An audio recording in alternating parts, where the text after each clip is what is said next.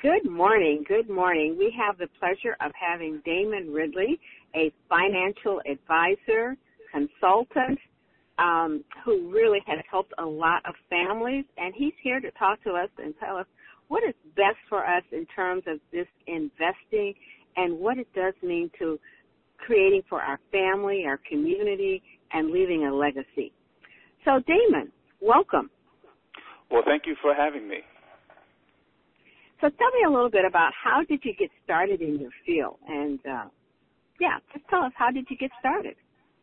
Sure, sure. Um, I got started in interest in uh, investing and building wealth at the very at the young age of 16, and I never forget the day. It was a um, day that really changed my life. I was in high school and I was introduced to the financial planning and financial advising industry on a career day from a former alumni. And so the gentleman came in and he talked about his uh, profession, talked about the amount of income that he earned, and he just talked about his ability of helping people and educating people. And I had already had strong interest in investing at that time, but didn't really have an understanding of where to go. But after um, participating in that discussion really opened my eyes and it put me on a, a career path that I never turned back from. Great, great.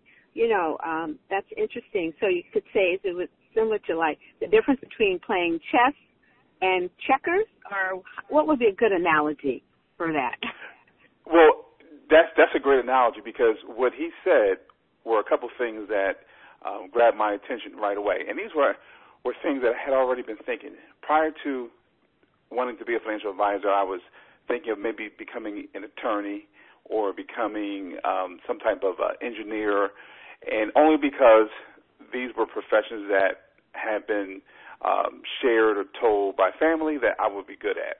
And so, kind of following their recommendation and, and their plan, and not having you know a plan of my own yet, was able to hear from him about the benefits of working in the financial services industry. So the first and foremost was that hey, you get to help a lot of people who are um, innovative, who are hungry, and you get to while they build companies, while they um, uh, develop different products, while while they may help uh, communities, you're able to help them manage their wealth and their finances as a result, which then further helps those communities even more. And then secondly, he said, hey, listen, you can make a lot of money if you help a lot of people in this industry and you only have to go to school for four years. I said, whoa, I'm sold. When can I start? That's great because, you know, to being a, a neurosurgeon or any of the other fields, you have to go to school for at least 12 years after going to um, high school. So that's great. Uh, knowing and having a, a clear vision of what you wanted to do. So tell me a little bit about some of your successes in your in your field that you you can really point to because people want to know. Well, you've got to be successful, so maybe you have some success stories you could share with us. Sure. So um, I have uh, numerous um, situations where I've been able to help families navigate the uh, retirement landscape so I've, I've been in the industry for about 16, 17 years, and so early on, um, some of the clients who I initially started working with when they retired, been really been able to help them uh, set up the retirement income streams that they've wanted, so that they can continue on living that same lifestyle. But when some of them have passed on, how the money was able to transfer to their uh, heirs, to the beneficiaries in a smooth manner, and to see how some of the fears that the clients initially had, hey, if I die, will they do the right thing with the money? And then having to see when that time did happen, that their mindset was focused on continuing to maximize that that hard-earned money that their um, their father, grandfather, grandmother were able to accumulate over time. So that was probably the most rewarding because now that legacy continues on. You know, it's something that is, is not going to get um, diminished or depleted in one generation. So they they went on to open up businesses as a result, went on to uh, pay for uh, younger children's education, uh, college education, private school education. So those dollars are getting recycled and they're really creating that generational wealth. And then uh, some other um, areas that I really love. I love to work with individuals who are hungry, who are looking to build wealth from nothing. And they say, hey, listen, just give me the game plan on what I need to do to pay off debt, to, accum- to start accumulating uh, wealth, to start building and investing and saving, and to see them start from nothing and then five years later accumulate uh, six figures, to be debt free, to go from you know having mortgages, student loan debt, and stick to a game plan where that will help them pay those all of that debt off in 11 years to see that in five years they've cut that debt in half. You know, those are the things that are truly rewarding when you're able to see people who um, buy into the system and then they fully execute the system. They fully commit 100%. Great. I love that idea of the generational wealth. So, what? Do how would you define generational wealth? Some people say, "I don't know what that is." So, maybe you could give us a definition or uh, an explanation for it. Sure. Generational wealth is simply when uh, a sum of assets, uh, investing, it could be real estate property, it could it could be business interest, has been able to continue on creating income long after the initial person who invested it has passed on. And so that those assets are now able to continue to support the family, are able to provide the family with um, financial benefit because they've been set up and positioned properly so that there's a smooth transition from one generation to the next generation. Yeah, that is so important because we hear so many horror stories of when, um, a, you know, let's say a matriarch or a patriarch has a lot of wealth, and somehow or another it's lost. You know, either through probate or courts and so forth like that. So, what's the game plan? How do you help people structure that? Do you have a specific um, guide that you give people to be able to create that generational wealth?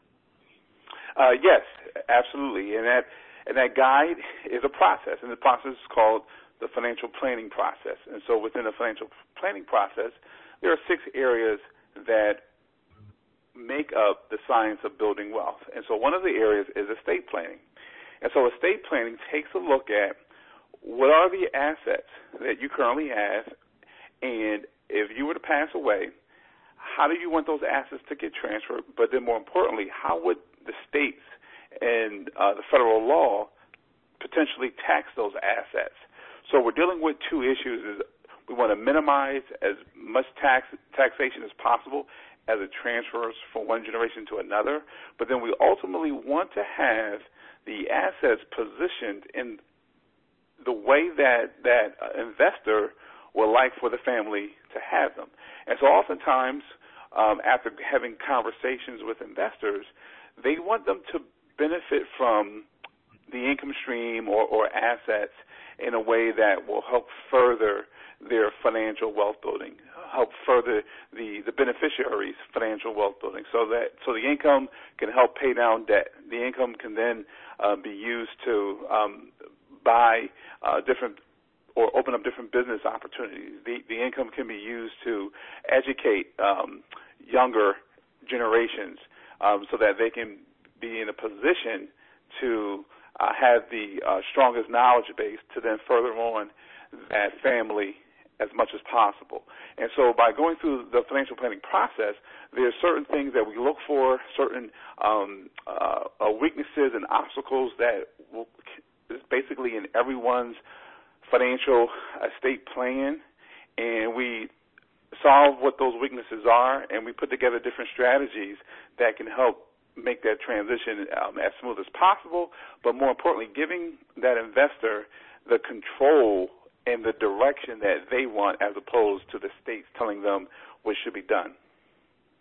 Oh, great. So, so is that like, um, you augment maybe what's called a, a living will trust. Is that something that you also is that part of the estate planning? Yes. So so part of the estate planning for the basics would be looking at making sure a, a will is in place, and really what the will is used for. The the will is more so used for personal effects, uh, personal items that don't have what's called a, a beneficiary designation automatically attached to it. So they could be a car.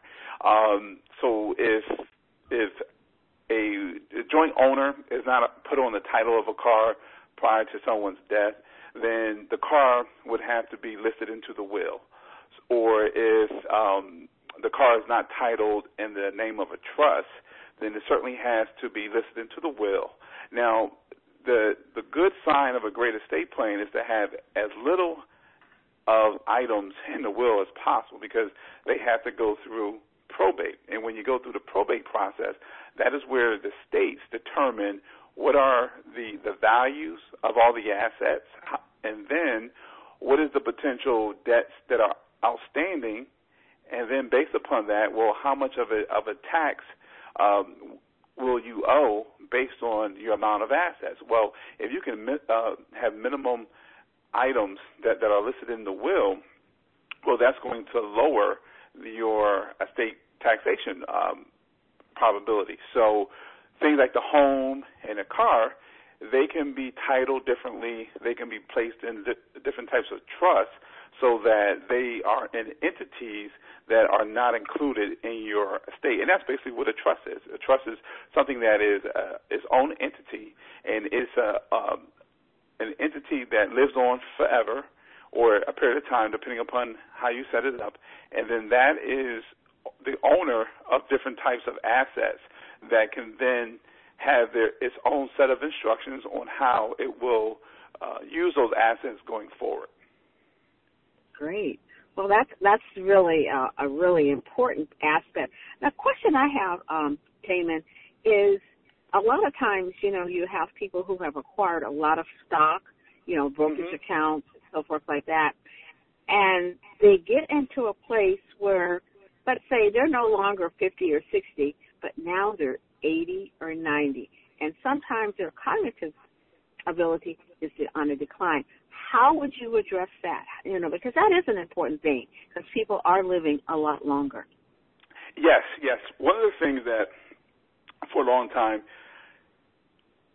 I, that I've I've always felt, and probably within the last four or five years, I've come to the conclusion is that there's so many people in the population who are living in the 80s and the 90s. And so what do I mean by that? So they use 1980s and 1990s investment philosophies. Um, ever since the year 2000, the economic landscape has changed to a different type of stock, uh, stock market cycle. So you have to utilize a different investment strategy. However, in the 80s and the 90s, you know, people were very lackadaisical with how they had their accounts and their stock uh, stock certificates, and that they would kind of have them all over the place. You know, there wasn't a lot of great organization. Well, as a result, as a result of technology, the technology now can enable you to kind of keep all of this information under one umbrella. And so the the fear that a lot of people have oh, I don't I don't want to put my information in a uh, computer or, or I don't want it online. Well, guess what? It's already online. It's already online. If you're not using it online, you just don't have the username and password.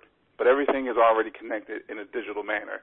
And listen, I'll give you a perfect example. Just last night, I was um, working with a new client, and he has shares of a certain stock that he received back in uh, 1989, uh, 90, 91. And these were the actual physical stock certificates. And so he had written down a chart and written down a list of the amount of shares that he had. And it came to about a little over $200,000. Well, I went into my different systems and started tracking some of these certificates. Well, do you know, come to find out that the value of that stock is not going to be two hundred and thirty thousand dollars. It's going to almost be nine hundred thousand dollars. And and the reason why that there were several stock splits, there were several um, uh, spinoffs that occurred uh, with that company. And so, one of the questions that I'm going to ask him is, listen, if you would have known over the last 10 15 years that your your account value instead of being 200,000 was 500 to 900,000, and if you could have earned a lot more money than what you were bringing in over that period of time, what would you have done differently? How could you have enjoyed your life better going through that period of time? And so that's something that we have to think about by not being organized. So he kind of missed out 10 to 15 years of a different type of lifestyle simply because he wasn't organized. Yeah, organization, consistency are paramount skills to have. You know, it's so true. Um, I, I, I can see that happening um, a lot with people not knowing and not staying informed and not really uh, having a willingness to learn new skills. We did it this way before, and this is the way we're going to continue. So again, I think you brought you brought home a real good analogy there of what can happen when people are not willing to learn something new and are fearful of the technology. Um, yes. So that that I think is really a good point. Um, what are some of the frequently asked questions your clients come to you? You know, let's say they want to reach out to you. Let's say a new client. What would be some frequently asked questions that you that you find?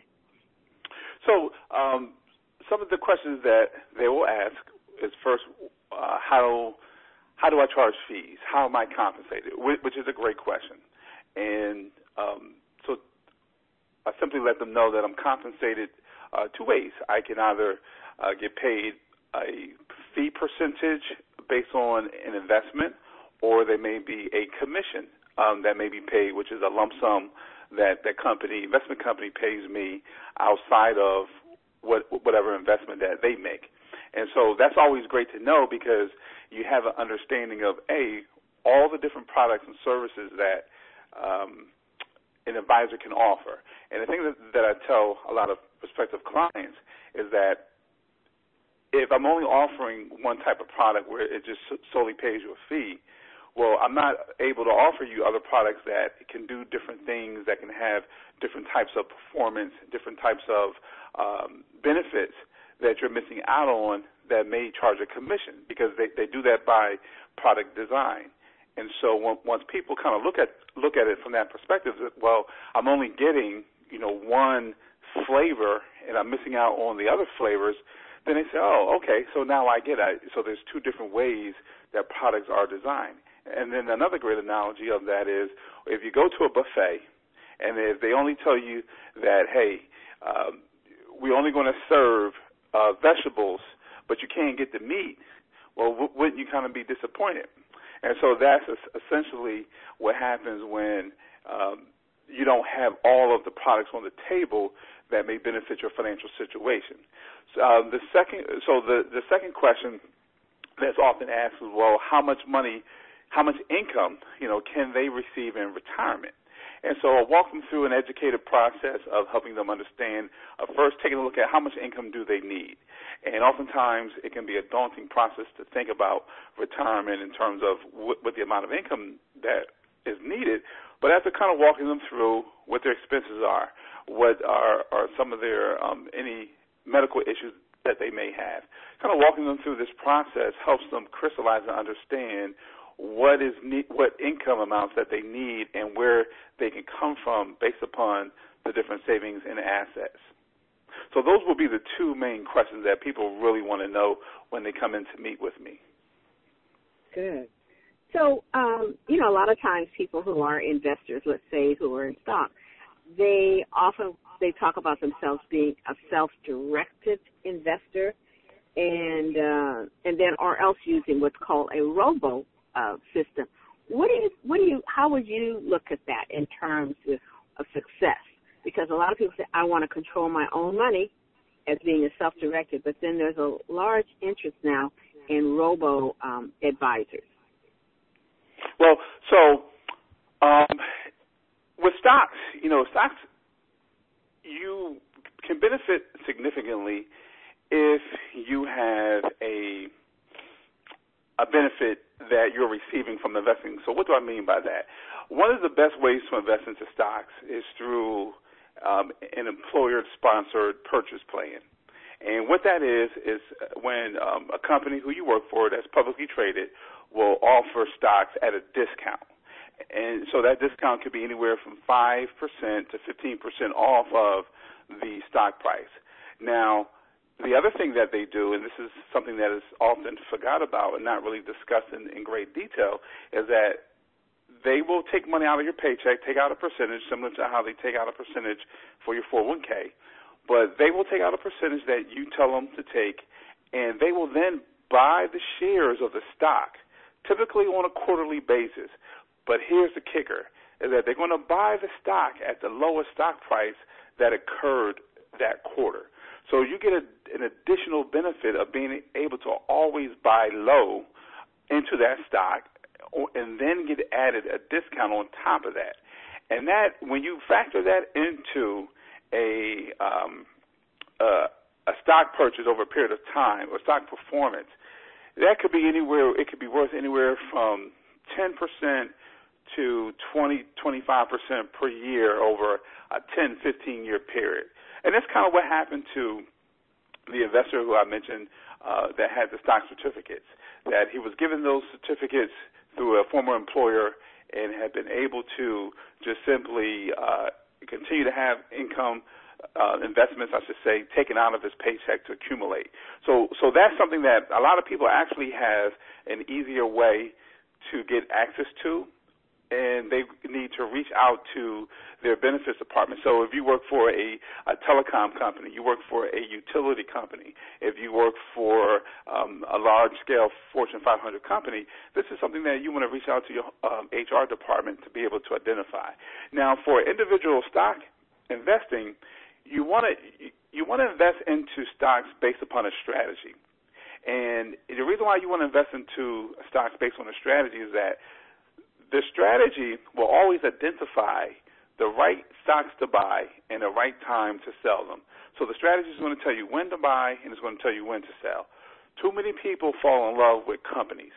And what they don't understand about companies is that depending upon where you buy into the company at, it, it can determine how much success you have. So if you're buying into a company that is in a, a early expansion phase or early in, uh, innovation phase of the business cycle, you know, you stand to really get some good, strong growth. But if you buy into a company after they've been around for 50, 60 years, you're probably going to be buying into a mature phase where they're just kind of chugging along, um, growing kind of nominally year in and year out. So you may not see the same type of growth.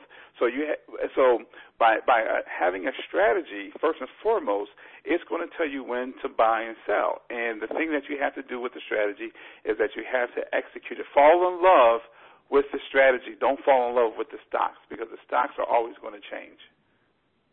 That's a good point. That having a strategy. Still going back to the chess. you know, having a strategy and not just having a short term, but also a long term plan. So that that really I think is, is a well reminder there how do you talk to, how would you speak to someone who at different ages as far as an investor? We have, uh, we hear a millennium investor, um, somebody who's under the age of 30. What would, what would you advise that particular investor? Okay, that's that's a great question. And you know what? I realized that I, I didn't answer the second part of your previous question about the, the robo advisor. Um, so oh, yeah. robo, yeah, so so robo advisors, I think, are a good place to start for someone who may not have a relationship with a financial professional, um, and that someone that can walk them through the investing process. It's, it's good to get started if you if you don't have that existing. Uh, however, there comes a, a point in time, and I like to look at that value. Some a dollar amount around fifty thousand to a hundred thousand. Once you accumulate fifty thousand to a hundred thousand dollars, is when you really want to uh, start to work with a financial professional because a financial professional can offer different investment vehicles that are not available at the robo advisor level. One of the, the things that concern me about the robo advising is that um, it is there's no defense on your money. So what do I mean by that? No defense. Well, if we go through some type of economic crisis, we go through a significant financial collapse, like we did in 2008. Well, your money is just going to take a 50% hit, like it did uh, during that period of time, and it took six, seven years for your money to recover. And so, a lot of people they don't understand that that risk exists investing into stocks or or bonds for that matter. So when that happens, they panic, and the robo advisor is not designed to answer your questions. You can't call into the robo advisor. You can't. You may send an email, but recently when we had a, a small hiccup in January, that the markets went down 10 percent a lot of the robo advisors they actually froze selling for investors' accounts, and so some may say, well, that's a good thing, but at the same time, that creates some uh, anxiety. You know, that creates some tension, some pressure, knowing that, hey, look, I can't touch my money, I can't have control of my money. So up to accumulating fifty thousand dollars. If you're able to do that, then that's when around the time you really want to start looking at working with a prof- uh, financial professional that can really elevate you to the next game. That's so important because um, I um, I had I'll share my little story real quickly. Um, I had um, I had reached at a certain level and someone called me. Um, I'm not sure if it was Betterment, but well, anyway, it was one of the advisors, and they called me and they said, uh, "Yes, we we would like to help you because you've reached a certain level." And and I said, "Well, does that mean I turn everything over to you?" Absolutely. I said, "Well, I got to know what am I doing before I do that." And because he says, "Well, if you're not willing, then this is the end of this conversation." So I'm an older person, I felt very uncomfortable with that. you know, I was willing to listen, but I wasn't willing to turn it over just because they said we can do better than you can. So I think that that was not the right one. So I've kind of shied away from talking to someone um, beyond that point. But I still use the robo uh, for different accounts. But I'm glad you mentioned the good uh, ranges between when you get to 50 to 100,000 you need to start talking to someone who can really guide you, you know, and so you can make sure you have a a good game plan. So thank you for sharing about that. Um, another question is, how would you uh, advise going back to our millennium investor? Would that still apply if they have um, the same amount of money when they should start speaking to an advi- you know advisor? Yes. So um, if if they don't have a, relationship with someone who they feel comfortable with, a financial advisor already, then a robo advisor will be good to set up an account just to start getting into the the habit of uh, investing.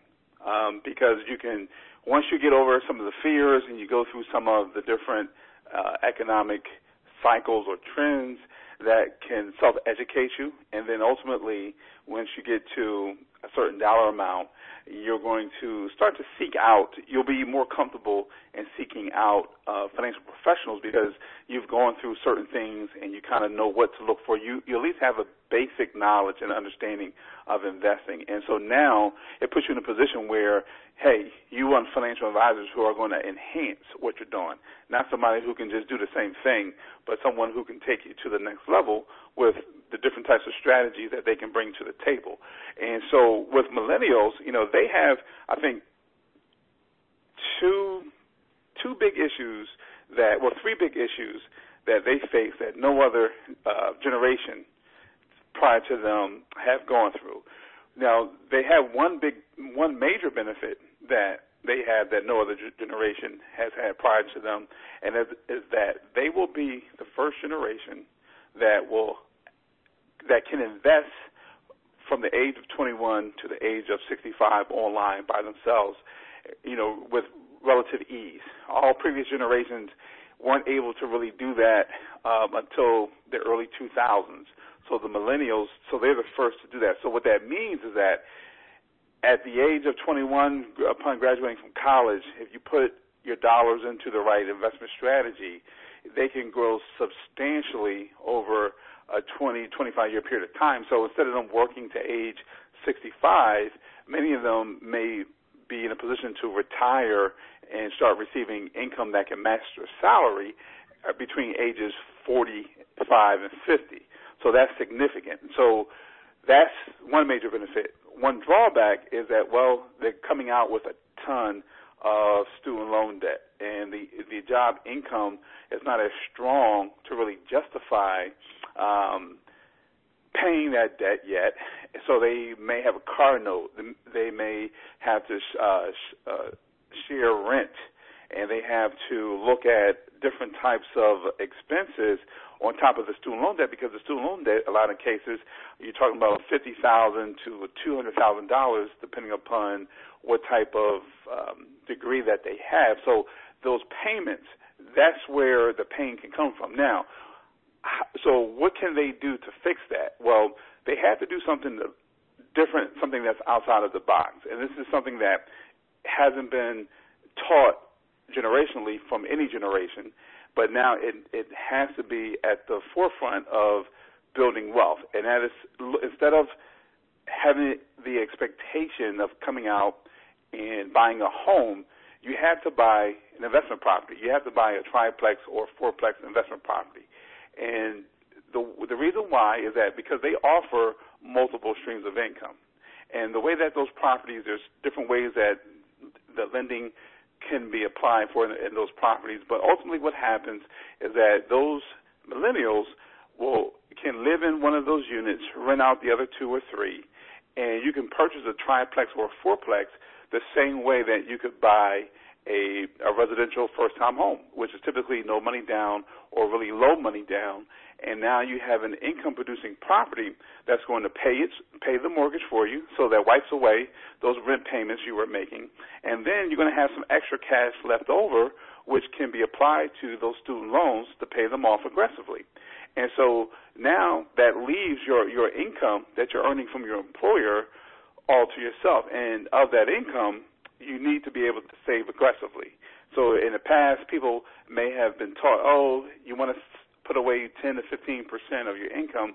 But unfortunately, with the current economic uh, volatility that we have in the job market, meaning that jobs are being replaced every five to seven years, the, um, the savings needs needs to be at about 20 to 25 percent of your gross income, because if you do lose your job, you're able to have a strong amount of reserves, emergency funds to fall back on until you get the next job. Because what happened in, at the last economic crisis in 2008, a lot of people lost their job because they didn't have enough cash on hand to to pay their expenses until they found a comparable job. And that was the big key you know, 10, 15 years ago, when people lost a job, it may have taken them six months to find a comparable job. Now, it, it may take them a year, a year and a half to find a comparable job, which means that they may have to take something of lesser income just to bring income in so that they can uh, pay some of the bills. So these are all many issues that have arisen within the last uh, 10 years that are not getting addressed but can certainly be overwhelming. But there's always a plan that can fix that. And so what happens is that when you look at the math, when when when I share that concept to a lot of millennials, they're all over it.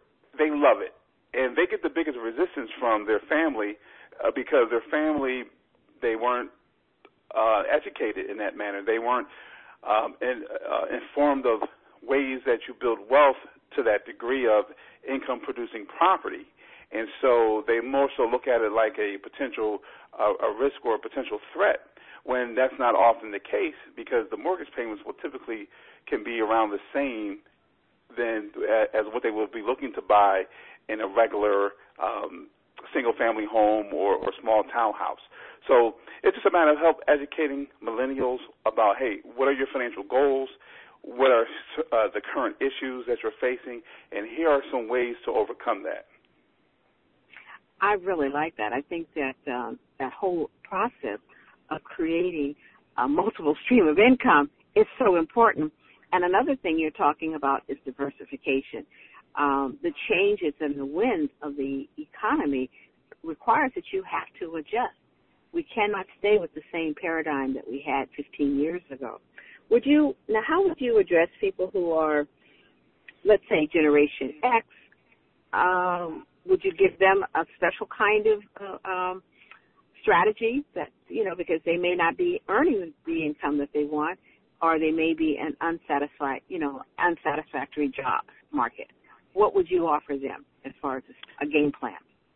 Sure. So, so everything always uh, focuses on what what's your current cash flow, how much income is coming in, and what are your expenses? What type what type of debt that you have? Because a lot of times, if instead of going out and getting a second job, if there's some efficiency that's created within managing the cash flow, that can free up a couple hundred to a couple thousand dollars a month, and that could be worth having a second job without the job because you simply have become more efficient. And so the way in which that is done is through different type of uh, technology tools, um, different types of, of processes and, and strategies that help understand the spending habits for the general Xer. And also one of the issues for the general Xer is um, I, I like to think of it as the unhidden or, or, or the not told expense of child raising. And this is something that in growing up you were encouraged to have to start a family. However, the cost of starting that family was never discussed. Or the cost may have been assumed to be minimum. If, if you think about growing up in the 80s and the 90s, there were a lot uh, better quality public schools, a lot better quality um, uh, daycare resources. Now, everything has exponentially grown through the roof. So the cost of raising a child can be significant. So as a result of that, a lot of the dollars that Generation Xers use is going towards child rearing. So what they have to do is that once they get in, into a position where that cost starts to decrease, the, the, the children um, are in a, a position where they're either going to college or uh, graduating from college and is no longer um, a financial burden, then they have to aggressively look at uh, investing. And so, and what I mean by aggressively, meaning that they have to just save more of their income, and then picking the right strategy will help match what type of growth that you need on those dollars.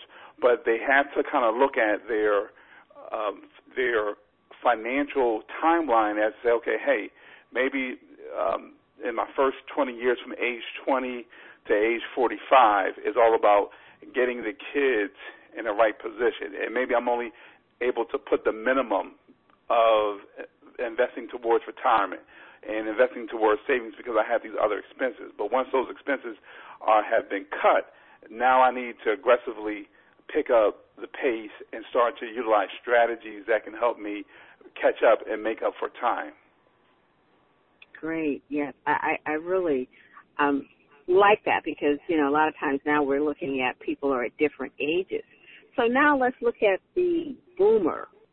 You know, let's say they're still working.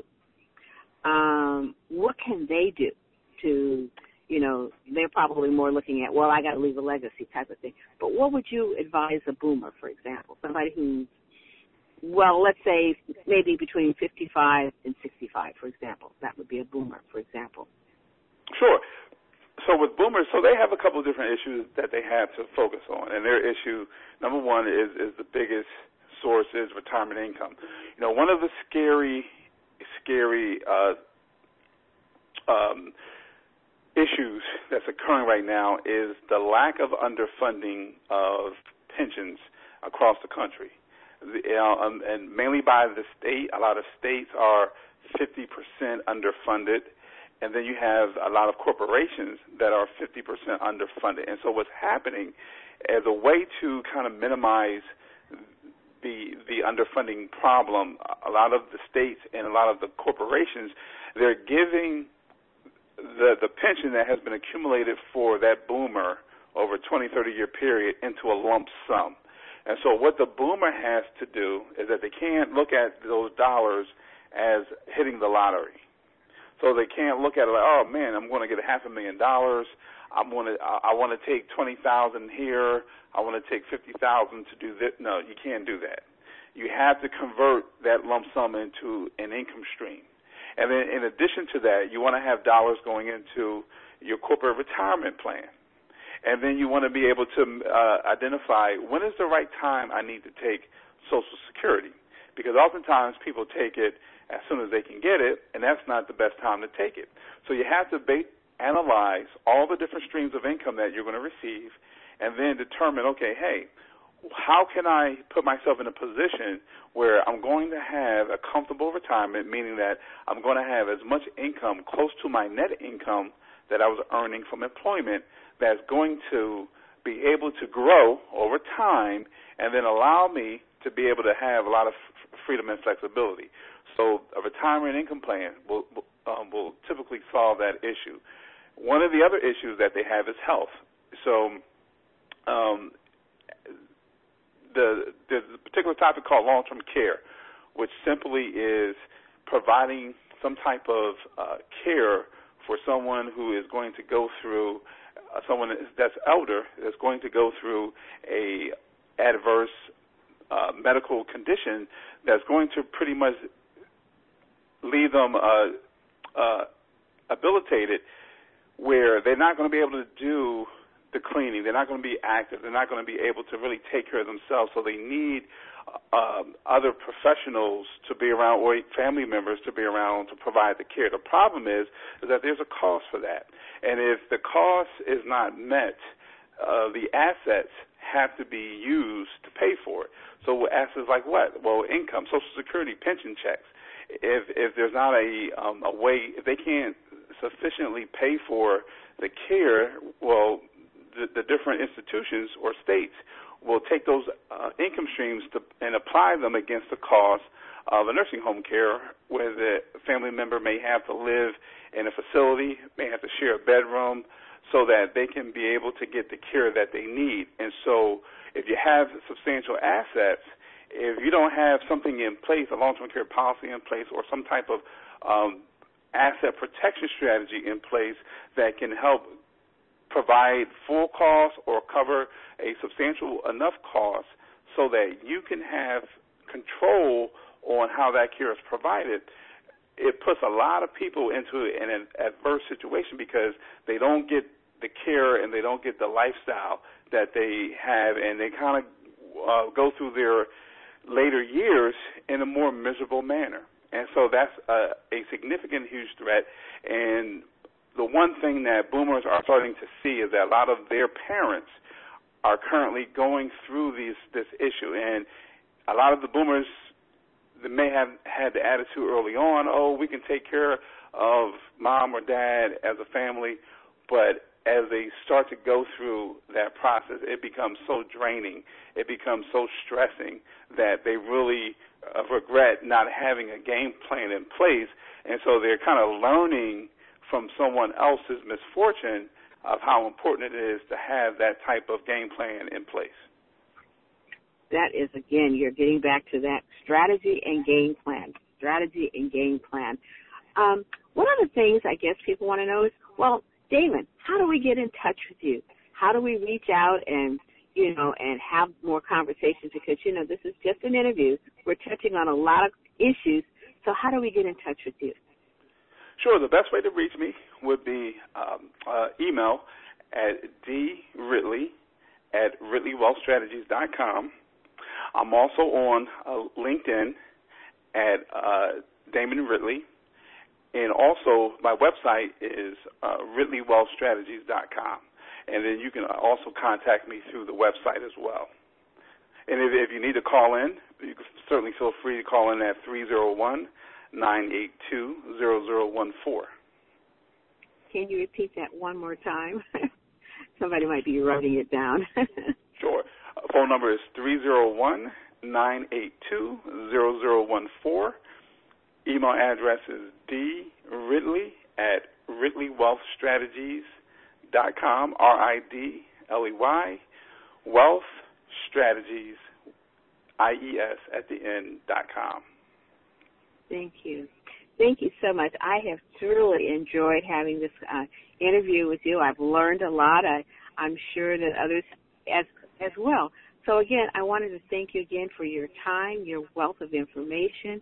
And are there any last points that you'd like to to sum up and and say so to encourage people to take advantage of this wonderful, um, you know, uh, strategy, developing a game plan, and uh, just and just encouraging people to start doing it now. Absolutely, absolutely. So I'll leave two things with you. Uh, the first thing is that if you feel intimidated, if you feel any type of trepidation by investing process, it simply means that you have to get educated. And so one of the things that I pride myself on is providing tons of education because once you have the education, you have the empowerment. My job as a financial advisor is to let you know what your strategies are, not to make decisions for you. By letting you know what your strategies are, you're able to pick and choose those that make you feel the most comfortable.